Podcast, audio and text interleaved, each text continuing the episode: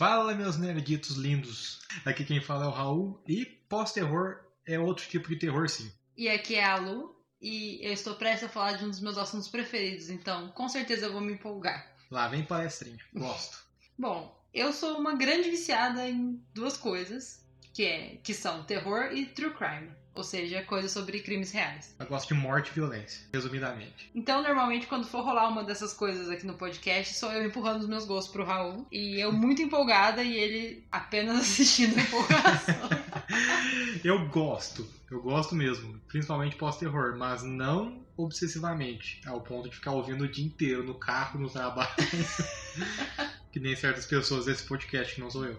Bom, o tema de hoje vai ser pós-terror. Pós-terror é como comumente se vem chamando uma geração nova de filmes de terror. Não é exatamente assim, eu já vou falar mais disso. Mas na verdade é um termo que surgiu num, num artigo no The Guardian pelo jornalista Steve Rose, que ele é estadunidense, falando sobre o filme Ao Cair da Noite de 2017. Quando se fala pós-terror, na verdade se está querendo dizer um terror um pouco diferente do tradicional, do que a gente vem acostumado a assistir nesse gênero. Normalmente é um filme mais inteligente, mais profundo, que tem um roteiro melhor, uma história melhor, em oposição aos outros filmes de terror que a gente vinha vendo bastante. Por exemplo, Annabelle, Invocação do Mal. É que eu nem considero terror terror mesmo, porque não tem um roteiro, né? Não tem. Na verdade tem, mas eu acho muito fraco o foco do filme, o jeito dele te passar medo é o jump scare. Te assusta com uma trilha sonora que ela começa tensa, não sei o que, de repente dá um pá! Aí você pula e é isso. Agora, o que mais diferencia o pós-terror do terror para mim, eu sei que pós-terror é um subgênero, na minha opinião, pelo menos é um subgênero do terror. Pós-terror, ele não te assusta, ele te dá medo, te deixa perturbado. Perturbado por causa. De... Ele envolve coisas sociais, como fala? Questões sociais. É, ele envolve questões sociais, depressão, racismo, e várias outras coisas. Eu acho que esses temas são bem delicados e eles exploram de uma maneira, não, não diria negativa, mas de uma maneira que faça isso aflorar bastante. Normalmente, quando eu pelo menos penso em pós-terror, eu penso em oposição ao filme de terror clichê. Aquele filme que você vê um grupo de amigos e aí você já sabe até qual deles vai ser o primeiro é, a morrer. Vão pra uma cabana na selva. e a, a menina geralmente é burra e aí ela serve para ter uns peitos ali no filme. O heróizão jogador de futebol americano vai salvar os amigos e morre. É sempre a mesma coisa. sempre a mesma coisa. Mas, então, pós-terror, na, na verdade, quem defende o uso do termo defende como se fosse um subgênero do filme de terror. Mas tem gente que critica o uso do, desse termo por alguns motivos. Um deles é por segregar, né, criar uma divisão dentro de um gênero que já não é muito aceito amplamente. É, eles dizem que desrespeita, né? Que tira todo o brilho do terror, como se o terror não merecesse ser um gênero, um gênero de qualidade por si só. Ah, entendi. É, realmente. E o terror, na, na verdade, é um gênero muito subestimado pela maioria das pessoas, né? A maioria das pessoas tem essa imagem extremamente negativa do filme de terror clichê e não consome muito terror justamente por causa disso. Ou por causa do jumpscare, que é um negócio que a maioria das pessoas acha meio chato. É chato, é incômodo. Eu acho chato, de verdade. Dá pra fazer terror sem ser pós-terror, sem envolver questões sociais mais profundas e ser bom. O Exorcista, It, o mais recente, sem ser o 2, que o 2 é horrível. O It 1 é um exemplo de terror mais desse jeito clássico, que é legal. É. O Invocação do Mal mesmo, o primeiro, ele tem bastante jumpscare, mas é bem mais desenvolvido, né? O 2, o Annabelle, depois que virou Vingadores do Terror, ficou muito chato, eu não gosto. Mas o primeiro Invocação do Mal eu gosto bastante. Jumpscare é basicamente esse recurso do terror que te faz dar um pulo de susto. É, é, literalmente traduzindo é isso, dar um pulo de susto. É, a sua atenção com o filme é um momento de que você vai levar o susto, não é com o que está acontecendo em tela, né? É tipo, será que eu vou assustar agora? E você fica tenso por causa disso. Não pela história bem desenvolvida nem nada. E outra coisa que também atrai a crítica ao uso do termo pós-terror é porque essa ideia de pós é, já transmite uma, uma ideia de sucessão, né? Então, antigamente existia o terror, o terror era ruim. Agora existe o pós-terror, o pós-terror é bom. Essa é uma das críticas que é feita a essa terminologia. Como se os filmes de terror com maior profundidade, ou com assuntos mais relevantes, ou com personagens melhores, fosse uma coisa recente, recém-inventada. O que não é verdade, né? Quem gosta de terror sabe que tem muitos filmes de terror nessa pegada que são antigos. É que nem você falou esses dias que eu nem tinha me tocado que era que é os outros, né? Uhum. Que ele é mais antigo e é bem estilo pós-terror. Isso é spoiler do bloco de indicações. Mas eu acho que o conceito pós-terror surgiu porque existiam filmes desse jeito antes, com as mesmas características, mas não eram tantos. E a partir dos últimos anos, uns 5 anos pra cá, 5, 6 anos, começou a surgir de monte. Eu acho que começou com o Cair da Noite, né? Mas eu acho que o que deixou lá em cima, no hype, foi o A Bruxa. A bruxa é de antes. É de antes? Ah, então aí, ó. Então foi a bruxa que deixou no hype e começou com esse movimento que é terror baseado em traumas sociais, problemas mentais, é, medos psicológicos, não numa criatura ou de uma situação em si, de coisas do seu psicológico.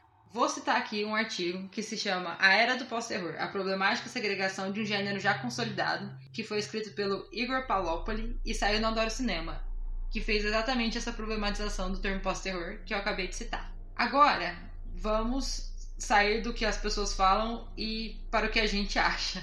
Eu particularmente gosto de usar o termo pós-terror, apesar de concordar parcialmente com a crítica. Eu não acho ruim de existir um subgênero, porque essa divisão já meio que existe, né? Quando você fala em filme de terror, automaticamente vem a distinção na sua cabeça dos filmes tipo Boneco do Mal ou dos filmes tipo Hereditário. Eles são bem é. diferentes entre si. Até porque tem vários gêneros de subgêneros de terror há muito tempo, né? Terror cósmico, é slasher, é trash, terror gore. psicológico, gore, é, já existe essa divisão em subgêneros. Eu acho que fica mais fácil para o público classificar o tipo de filme que ele quer consumir, o tipo de filme que ele gosta. E o pós-terror eu acho que se classifica nessa nessa divisão de subgêneros, mas por ter terror no nome e o pós, as pessoas dizem, oh, está desmerecendo o terror, mas eu acho que não é assim não. Eu acho que é só uma onda de filmes novos que estão mais preocupados em contar uma história com um fundo mais psicológico. A parte que eu concordo com a crítica do nome é em relação aos filmes de terror antigos que já faziam isso bem, como eu já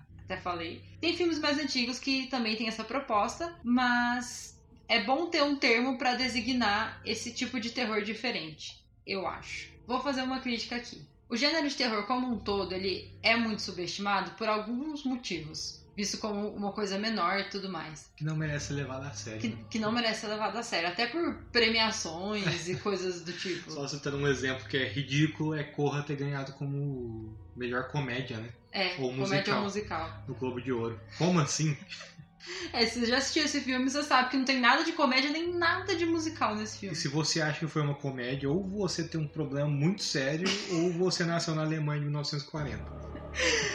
Parte dessa subestimação que é destinada aos filmes de terror aí por grande parte da população tem a ver com esse terror muito ruim que foi muito disseminado na, sei lá, na década de 80, 90, né? Esses terrorzões bem trash que pelos quais a maioria das pessoas começou a assistir terror e ficou com uma, uma imagem errada do gênero, né? E eu acho que isso deve muito porque, ao que o próprio público consome. Porque se você perguntar, você assistiu Hereditário, Midsommar, Sacrifício do Ser Sagrado, os outros, muita gente não vai ter assistido. Acho que a maioria das pessoas para quem você perguntar não vai ter assistido. Agora pergunta se assistiu um filme sérvio, Centopeia Humana, o Albergue. O Albergue eu gosto bastante, mas são filmes bem Ai, Centopeia Humana não precisa falar, né? O filme é uma bosta. Mas o, a coisa sobre um filme sérvio é que ele também tem muita crítica social, né? Eu tem. nunca assisti esse filme porque eu não tenho estômago, realmente. Eu sei que eu não tenho estômago pra assistir esse filme. Mas, é por, mas ele é famoso não pelas críticas sociais. Ah, se você perguntar, a maioria não vai lembrar do que se trata, mas por causa das cenas ultra pesadas. ah, dando outro exemplo de terror que não é pós-terror e é maravilhoso, é Jogos Mortais. Jogos Mortais. E Jogos Mortais é um filme que a galera costuma jogar pro suspense, né? Fala, não, não é terror, é suspense, porque terror não pode ser bom, né? Tem é, muito então, isso. tem muito disso mesmo. E eu considero terror. Eu também considero terror. Não é porque tem uma boa história, desenvolvimento de personagem, né? E eu gosto muito da franquia de Jogos Mortais. Eu gosto muito de O Sexto Sentido, por exemplo, que é um filme mais antigo. Todo lugar classifica como suspense. Pra mim é terror também. Pra mim é terror sempre. também. Pra mim é terror também. Inclusive eu tinha muito medo desse filme quando era criança. eu tinha também. Antes do pós-terror, dessa onda de filmes mais recentes, eu já gostava de terror, só que eu me considerava uma fã chata, porque a maioria dos filmes de terror me desagradava um pouco, justamente por causa disso, dessas histórias muito clichês, desses momentos de sustinho só para te fazer pular e não é. ter nenhum andamento na história, por causa da representação de minorias que que minoria é sempre tipo o prato que serve primeiro pro monstro nos filmes. Se tem uma pessoa preta, se tem uma pessoa gay, se tem uma mulher, que não, não chega a ser minoria, né? Mas se tem, vai ser o primeiro a morrer, sempre assim. Aí são personagens sem desenvolvimento nenhum, normalmente, né? Nesses filmes de terror digamos, mais clichês, né? Os filmes de É. terror mais clichês têm um péssimo hábito de não desenvolver os personagens, deles não terem backstory nenhuma. Normalmente a backstory é assim: ah, a menina não se dá bem com a irmã e namora o, o, cara bonitão, e o cara É o bonitão bad boy. é o bad boy. É isso. Todos os filmes. E dar um exemplo disso na prática é a Casa de Cera que a gente assistiu esses dias pra fazer o bloco Recomendações Merda. Que filme horrível! E adivinha quem morre primeiro? A Paris Hilton, que só faz o papel da menina sexy que faz cara de que tá fazendo sexo o filme todo. Apesar dela estar dormindo, como ela tá. Sempre insinuação sexual. E o namorado negro dela. São os dois primeiros a morrer. É, É, não tem jeito. é ridículo. Enfim. E o pós-terror, ele traz uma proposta diferente de desenvolver os personagens, de aprofundar nas histórias. E de novo, não quer dizer que seja uma coisa nova, não quer dizer que seja uma coisa que foi inventada agora. Mas é uma tendência. A gente vê mais filmes saindo desse jeito agora. E eu acho que o objetivo desses filmes desde o começo é ser desse jeito, né? Não é porque eles se tornaram, a gente começou a analisar o filme depois de um tempo e descobrir um significado. Ele já sai com um significado, ele tem um backstory que você vai entender. E uma coisa interessante também que eu tô meio que reparando agora.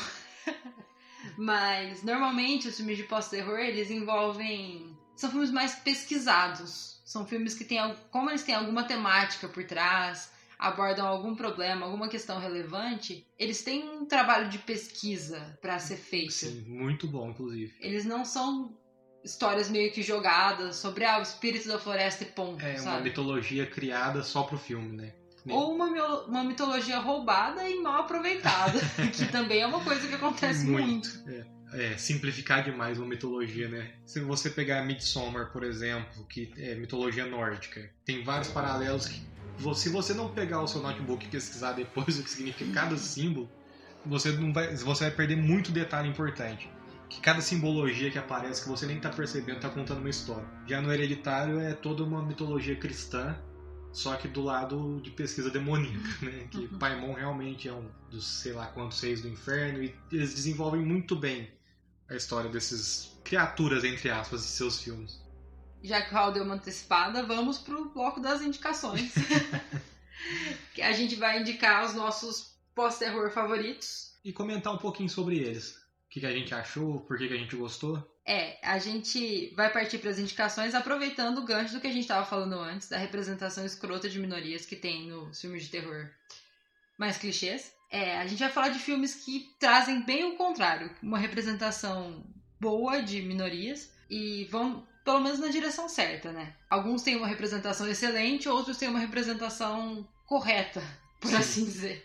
E engraçado, engraçado não, é interessante perceber que de oito filmes da, da lista aqui, maioria, se não todos, são protagonizados ou por pessoas pretas ou mulheres. Uhum. Bom, primeiro da lista é Corra, de 2017, que é um filme do Jordan Peele, ou Peele? Eu é falo fala? Pili.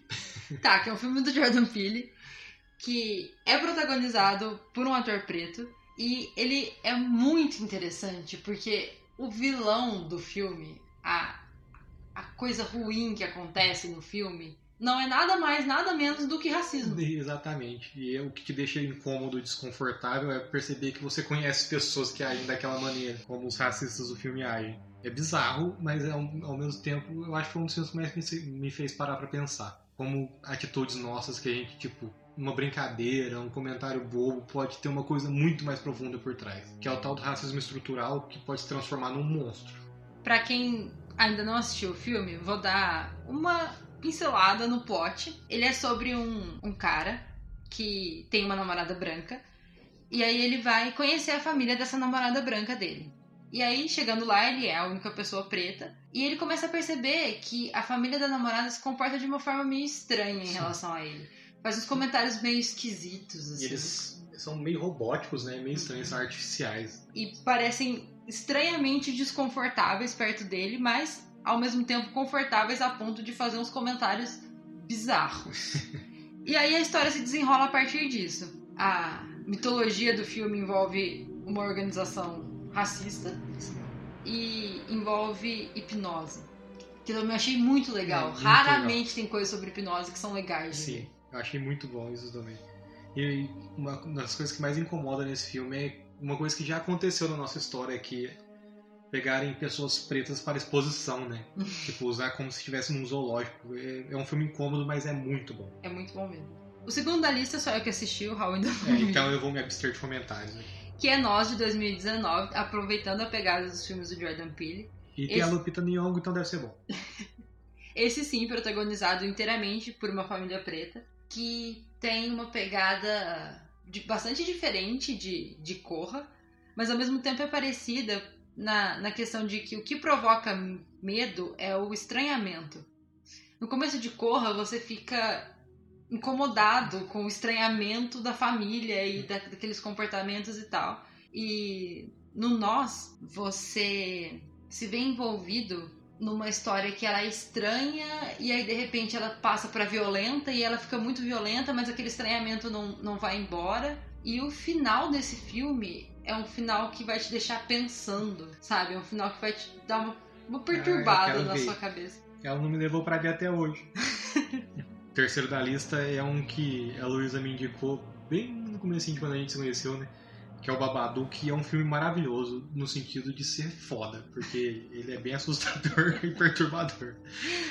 É, esse é um filme escrito, dirigido e protagonizado por uma mulher, não a mesma mulher. Uma mulher escreveu, dirigiu, outra estrelou. E ele, a princípio, o plot dele lembra essa história mais clichê de assombração e entidade e tudo mais. É uma mulher que perdeu o marido recentemente vai ler um livro pro filho dela à noite. E aí ela se depara com uma história muito bizarra sobre uma criatura chamada Babadook. E ela tenta se livrar do livro e o livro vai voltando. Porque o, é, o filho dela tá tendo bastante pesadelo, ficando perturbado com a imagem do Babadook. E ela vai tentar se livrar, como a Lu falou, e o livro não, simplesmente não vai embora.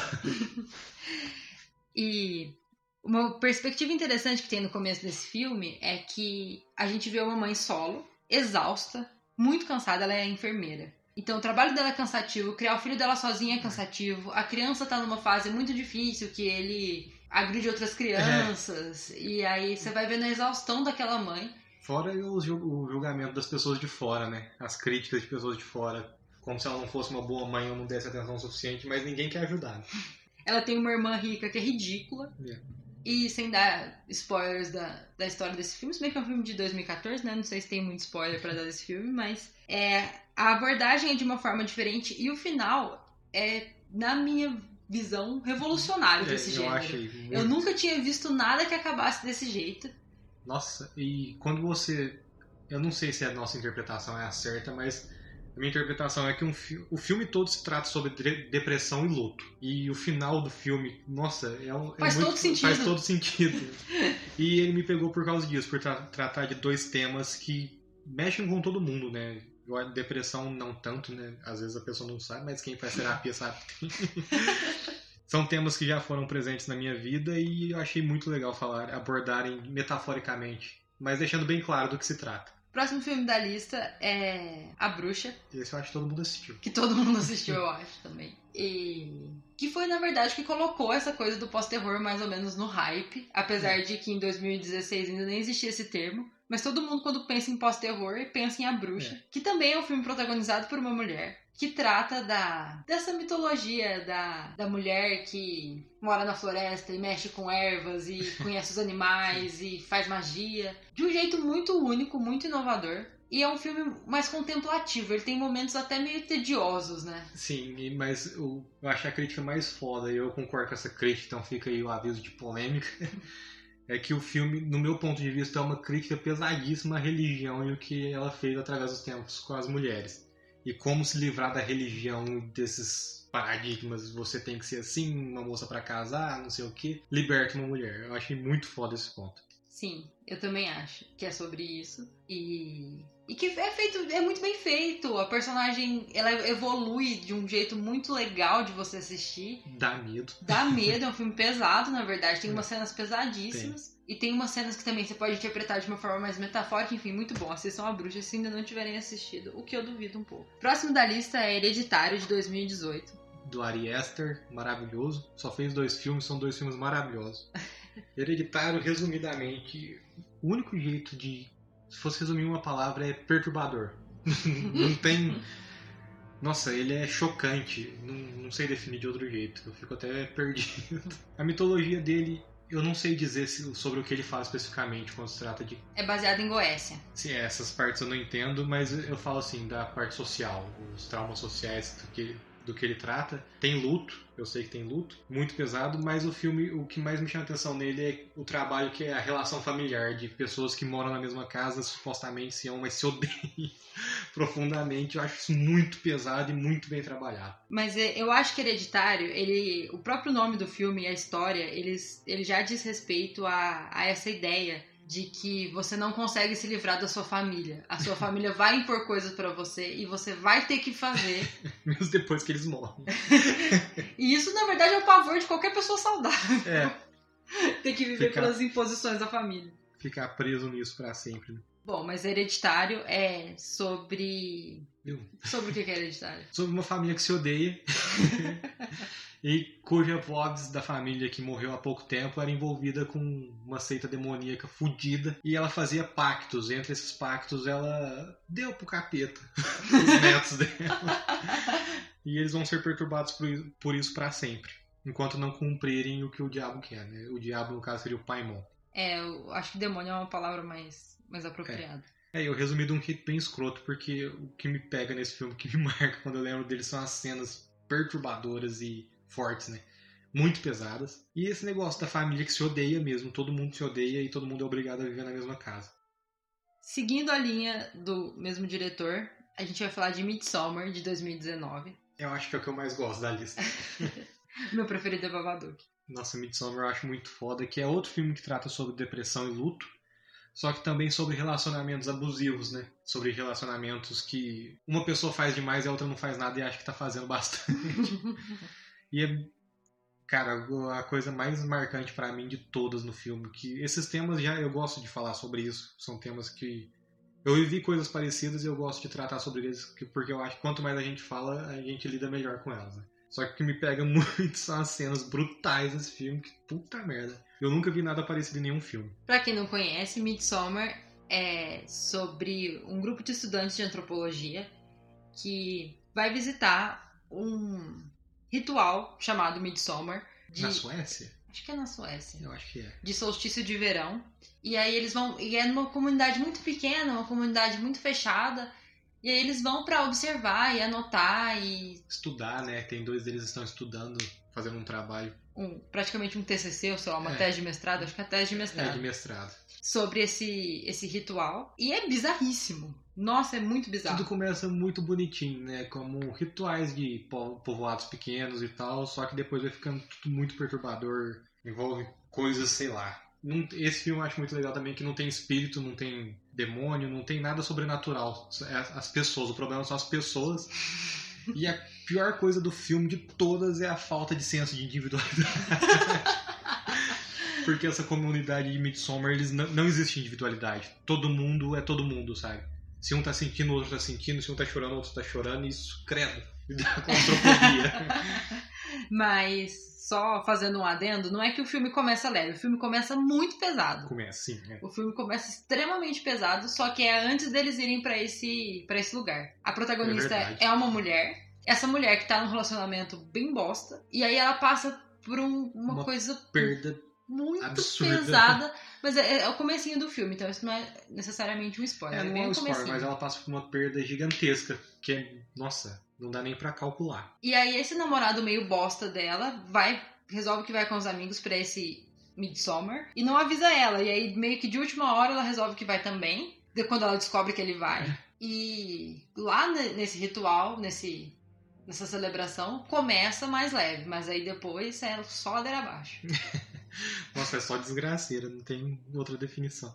Só ladeira abaixo, assim como os velhos de Midsommar. E a protagonista é a Florence Pugh, que ela tá, ela tá em Little Woman, né? E vai estar tá em Viúva Negra, o próximo filme da Marvel. Que é uma ótima atriz, inclusive. É, nossa, é uma... ela é muito boa atriz. Ótima atriz. Ah, o próximo da lista. Tá, eu amo demais esse filme. Um dos poucos filmes que me fiquei tão imerso de chegar a ficar em choque dentro de casa, que é o Lugar Silencioso. Só para comentar a minha experiência, eu assisti sozinho em casa, né? E depois eu comecei a andar pela minha casa inteira em silêncio. Mexia devagarinho nas maçanetas e depois eu percebi, caralho. Fiquei Por perturbado. que, que eu tô fazendo isso? pra quem não conhece, Lugar Silencioso é. Dirigido e estrelado por John Krasinski. Muito foda o cara. E pela Emily Emily Blunt, que, meu Deus, Deus. É os dois muito fodas, estão ótimos no filme. E são um casal na vida real também, ó. Fica aí a curiosidade. Fofos, não sabia. É, são. Enfim, O Lugar Silencioso é sobre uma humanidade em que aconteceu uma invasão de, de criaturas que não enxergam, mas que ouvem muito bem.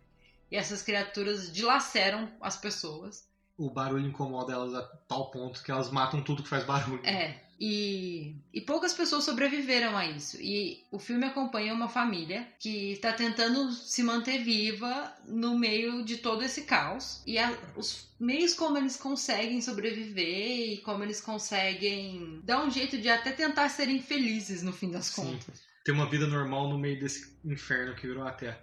E o interessante desse filme é que o foco não são as criaturas, tanto é que você não sabe nada sobre elas, só vê um jornal falando que elas caíram do céu, como alienígenas, né? Uhum. O foco do filme é mostrar a relação da família entre si, os problemas deles. É muito legal porque tipo, o mundo tá acabou, acabou, né? O mundo acabou, tem criaturas fodidas, você não pode fazer um, um dar um pio, mas eles conseguem ter uma vida normal, brigam entre si por questões de família mesmo. Eu acho que esse é o ponto mais alto do filme. E é o foco do filme, né? É, é o foco do filme. E o último filme da lista é Os Outros, que é de 2001, ou seja, muito antes de se É. falar em pós-terror. Esse eu assisti há muito tempo, então não tenho o que eu comentar.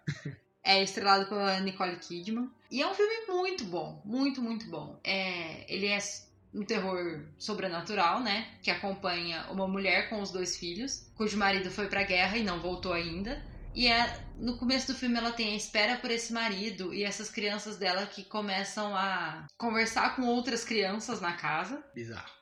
Só que ao mesmo tempo, a personagem da Nicole Kidman é toda estranha. Ela tem uns rituais muito estranhos. Então, as crianças não podem ser expostas à luz, por exemplo. E as portas não podem ser abertas ao mesmo tempo. Então, se você vai passar de um cômodo para o outro, você abre uma porta, fecha a porta, tranca a porta, depois abre a outra. A história vai se desenrolando, tem um, um plot twist excelente nesse filme. E um dos grandes méritos desse filme é que ele tem umas cenas que são visualmente muito marcantes e visualmente muito perturbadoras. O Raul já não lembra, mas eu acho que elas ficam na cabeça da pessoa por muito É, tempo. mas eu vi, eu acho, lá pra 2003, 2004. É muito tempo. Essa era criança também. Mas pra esclarecer que a gente não tá falando mal do gênero de terror antigo, a gente tá falando dos filmes né, de terror que estragaram o gênero, por assim dizer. A gente gosta muito de terror clássico, como Exorcista, o Exorcismo de Emily Rose, que eu adoro, It, a coisa, como a gente já citou. O primeiro porque o segundo é uma merda. Nossa, o segundo It, gente, o que, Que, que é aquilo? decepção. O que, que é aquilo? Que palhaçada. O primeiro filme de terror que eu assisti foi O Orfanato, e é um filme que eu gosto muito. Eu nunca pensei se ele se encaixaria em pós-terror ou não, mas. Como eu nunca pensei sobre isso, fica aí o Orfanato também como um filme de terror que eu gosto. A Entidade eu- é um eu- filme de terror que eu gosto Nossa, a muito. entidade é muito foda, eu morri de medo. Insidious é muito bom. Toda Ai, a franquia de Insidious não cai a qualidade. É um desses filmes que tem, acho que tem quatro Insidious. E eles são muito bons todos. Ela fala que vai, a gente vai assistir, nunca assistiu nada comigo. eu. Ai, coitado. Mas ó, agora terror desses que muita gente critica, mas eu gosto. Sexta-feira 13, A Hora do Pesadelo, tá com Elm Street na cabeça. A Hora do Pesadelo eu gosto muito de A Hora do Pesadelo. Eu morria de medo. Um que eu sei que o filme é ruim, mas eu adoro. Esse, esse é ruim mesmo, mas é Olhos Famintos. Eu amo Olhos Famintos Raul. 1 e 2. Nossa, amo muito. Eu adorava. Eu e meus primos a gente se unia no fim de semana pra assistir ou aquela fita do Faces da Morte, ou filme de terror. Bom, existem outros, tá? Mas a gente vai citar só esses. Ah, não, peraí, peraí, peraí.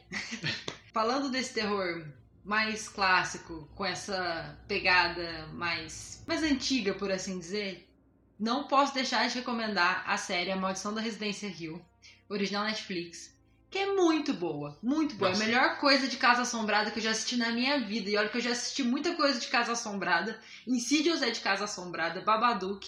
Mas, Ela nossa, passou semanas falando dessa série. Nossa. é muito boa essa série. Muito boa. E fazer uma recomendação reversa aqui, como em Dark. Não recomendo nada baseado em Stephen King que tem na Netflix, porque a gente se decepcionou com todos. Inclusive, É verdade. todo o terror Netflix, né? tá bem bosquinho. A Maldição da Residência Rio é terror original Netflix e é, muito bom. Mas de American resto, Horror Story. American Horror Story é muito bom. Muito Hum. bom. Eu não acho que classifica como pós-terror. Esse eu não, eu não assisti também. Me julguem, não assisti mesmo. É muito bom. Assisti tudo, exceto a temporada mais recente. E Ah, Contos da Cripta. Eu amava Contos da Cripta, mas é bizarro. Bom, pessoal, era isso que a gente queria comentar com vocês sobre pós-terror, por que, que ele é ou não é um subgênero do terror. E vai lá na Madhouse e comenta a opinião de vocês. A gente vai fazer um perguntas e respostas no próximo Madhouse Cast. E a gente quer saber a opinião de vocês. é, não me massacrem por defender o uso da terminologia pós-terror, mas podem discordar. Discorda, mas discorda aí da sua casa. Não, pode falar, pode falar. Vou- vamos conversar. Mas é um assunto que eu gosto muito, então provavelmente eu vou vir falar sobre isso de novo, até vocês cansarem. E ó, quem quiser mandar mensagem tem um e-mail aí aparecendo no Spotify ou no Anchor ou no Google Podcast, ou você pode mandar direto no, Mad- no, no direct da Madhouse Geek no Instagram. Muito obrigado por ter nos ouvido até aqui. Um beijo. Bons sonhos depois da gente ficar falando de terror. Bons sonhos. Assistam os filmes que a gente recomendou e venham comentar com a gente. Se vocês já assistiram também, comentem com a gente, porque a gente adora comentar de filme. Sim, beijos. Beijos.